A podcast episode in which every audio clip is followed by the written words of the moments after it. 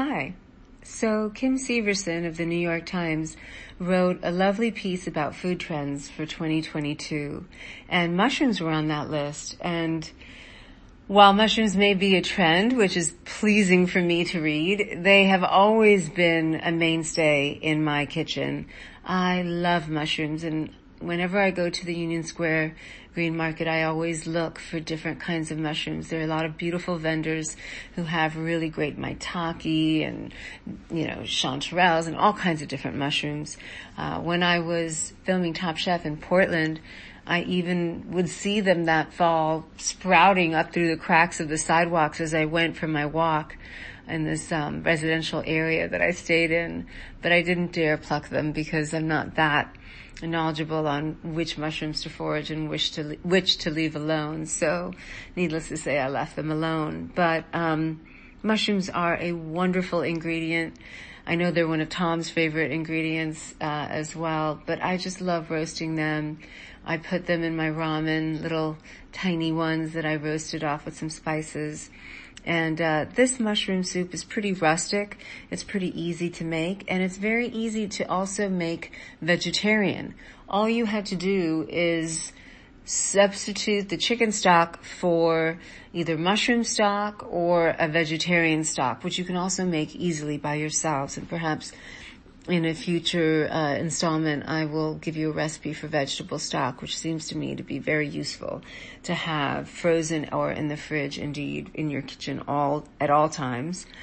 When I was living in Italy, one of the great kitchen secrets I learned was to save the rinds of Parmesan cheese for soup. That's right. Most Italian cooks add an old Parmesan rind to give flavor to the minestrones or other stews, but what's even better is that the flavor it adds is unique. It can't really be duplicated in any other way. But if you wanted to make this recipe vegan and you didn't want to add the Parmesan rind, or you didn't have one, although if you just got a big piece or a little piece of Parmesan, you could just cut off the rind if you didn't want to wait to finish the rest of the cheese, but you could add a little bit of white miso, just a little dab, like a half teaspoon or a quarter teaspoon. Start small, because unlike the rind, which will slowly impart flavor as it simmers in the stock with the mushrooms, obviously the miso will get stirred in. So a little goes a long way. You could also maybe try a bit of kombu, but the best option to make it vegan may be just to even add a little extra dried mushrooms. I have some dried mushrooms in this recipe. I have chanterelle mushrooms, but you could just add another kind of dried mushroom as well, like porcini or shiitake, for example.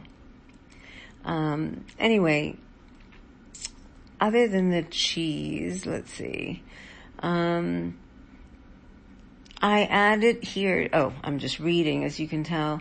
I added here to give body to this wonderful peasant soup of mushrooms, which is great served, which is some fresh, hot, crusty bread and cheese as a lovely autumn lunch or winter supper, as we are now in winter. You can add any variety of mushrooms you find at the produce market. It's really the variety of the mushrooms that enhances the taste of the soup. So, do not hold true to this recipe if you find other beautiful mushrooms at the market. Just get the best thing to do is just get a variety of whatever looks best. But here is the recipe for a rustic and wild mushroom soup. 4 tablespoons unsalted butter, 2 tablespoons olive oil, 4 cloves garlic, peeled and cut lengthwise, 3 bay leaves, half a cup diced onion. Yellow is fine, red is fine, white is fine, even shallots are fine. Half a pound of white mushrooms diced, half a pound of portobello mushrooms diced, half a pound of shiitake mushrooms diced, and half a pound of crimini mushrooms diced, half a teaspoon crushed red pepper, 1 teaspoon dried thyme, 3/4 of an ounce, it says, dried chanterelle mushrooms, which you can just use an ounce, 6 cups of chicken stock. Again, if you want to substitute that stock with vegetable stock or mushroom stock, that would be totally great as well, making this recipe vegetarian. 1 large russet potato, peeled and diced, about 1.5 cups. 1/4 cup snipped chives. The rind of Parmesan cheese, approximately 2.5 by 4 inches, so just a little piece of it. And again, if you wanted to make this vegan, you didn't have a rind of Parmesan cheese, you could add just a smidge, such a little 1/4 teaspoon dot of miso, or add extra dried mushrooms. Again, any kind of mushrooms you want, chanterelles, porcini. We just want to reinforce the umami flavor of the mushrooms and really have some depth to this. You can also add black garlic to this. Just 2 or 3 little cloves squeezed into the broth would be wonderful. And then 1/2 cup of chopped flat leaf parsley. Step 1. In a large pot over medium heat, heat the butter and oil. As the butter is melting, stir in the garlic and bay leaves. After 2 to 3 minutes, add the onions and sauté for a few minutes until the onions soften and become glassy or transparent. Add all the fresh mushrooms along with the crushed red pepper and the thyme. The crushed red pepper chili flakes and the thyme. Cover the pot and let the mushrooms cook, stirring occasionally every so often for 10 to 12 minutes. Step 2. While the mushrooms are cooking, soak all the dried mushrooms for 10 minutes in very hot water that has come to the boil. I would use about 2 cups water for this. Remove the mushrooms from the liquid, reserving the soaking water. Dice the chanterelles, porcinis, shiitake, or any other dried mushroom, and add them to the soup, along with the soaking water. Step 3. Now add the chicken stock, potatoes, chives, and cheese rind. Allow the soup to cook for 35 to 40 minutes more, just on a gentle simmer.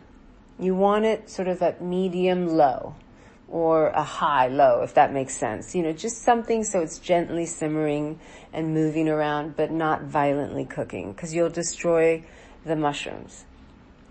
Step 4. When ready, remove the bay leaves and cheese rind, stir in the fresh parsley, and adjust salt to taste if needed. And if it's too salty, don't worry, just add some water. If it's not salty enough, then add a little salt. Make sure you serve this hot. It would be great with some crusty bread and, if you're not vegan, a nice wedge of camembert cheese. Happy winter. It serves about 6 to 8, but you may find it only serves 4 because it's delicious. I also want to share another recipe with you, which is a staple in most Indian homes. We make a lot of condiments called achars or pickles, and every family has their favorites, but this one is one of the most common. And no two recipes are alike. Everybody has their own version of this recipe, but here's a basic recipe for my version. So this is a recipe for lemon pickle. Divina, move. This is a recipe for lemon pickle or lemon achar, and it's a classic recipe for a puckering hot pickle. And it's great as a relish for meats and can also be spread into sandwiches with a little mayo. In India, this traditional condiment would be served with every meal, with yogurt rice, with dal and rice, spread into rotis. The list is endless. You can also fling a dollop of it into a pan while making, some home fries, or sautéing any vegetable really, or pan searing a fish fillet. It does require some planning ahead, as the lemons take about 6 months to pickle, so I apologize for that, but we are nearing the end of citrus season, so now would be a great time to put up some lemons. It's so easy to do. The recipe calls for 6 lemons, but you're going to want to double it. Just get a couple mason jars, Anyway, here's the recipe for lemon urga or lemon pickle. 6 lemons, 6 tablespoons of coarse rock salt. You can also use sea salt. 2 to 3 tablespoons of canola oil. Grapeseed oil also works great here, any neutral oil. 5 big black cardamom pods. These are the black, larger cardamom pods, not the green ones. They'll be about, an inch long and maybe a quarter to a half inch. No, half inch thick. But make sure you get the black cardamom, not the green. 3 heaping teaspoons of cayenne. 1 teaspoon of ground turmeric. Half a teaspoon of asafoetida powder. Half a teaspoon of black peppercorns, half a teaspoon of anise seed, and half a teaspoon of cumin seeds. Now, asafoetida is available in your Indian grocery store or on a lot of online retailers, and it doesn't go bad. So you could get it. It's totally shelf stable. It comes from a pounded resin. It has a funky smell to it. But everything else you can get for this pickle at your local grocery store. But do try and get the asafoetida powder. As I said, it will last forever. In Hindi, it's called hing. And in Tamil, it's called peringayam. And that's asafoetida. Step 1. Cut the lemons into chunks, placing them in a glass canning jar, and cover them with the rock salt.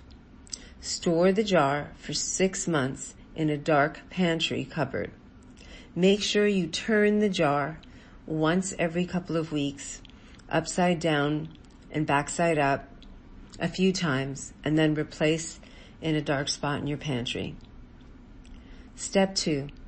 Heat the oil in a large frying pan. Using a mortar and pestle or a coffee grinder, grind all the remaining ingredients to form a coarse powder. Remember, if you're using a coffee grinder, use a new coffee grinder for these spices and just relegate that grinder to be for your spices so that your coffee doesn't smell like pickle and your pickle doesn't smell like coffee. Now, add the powder to the hot oil. Stir the mixture over medium heat for 12 minutes. Remove it from the heat and let it cool. Add the lemon and salt mixture to the spices and stir well.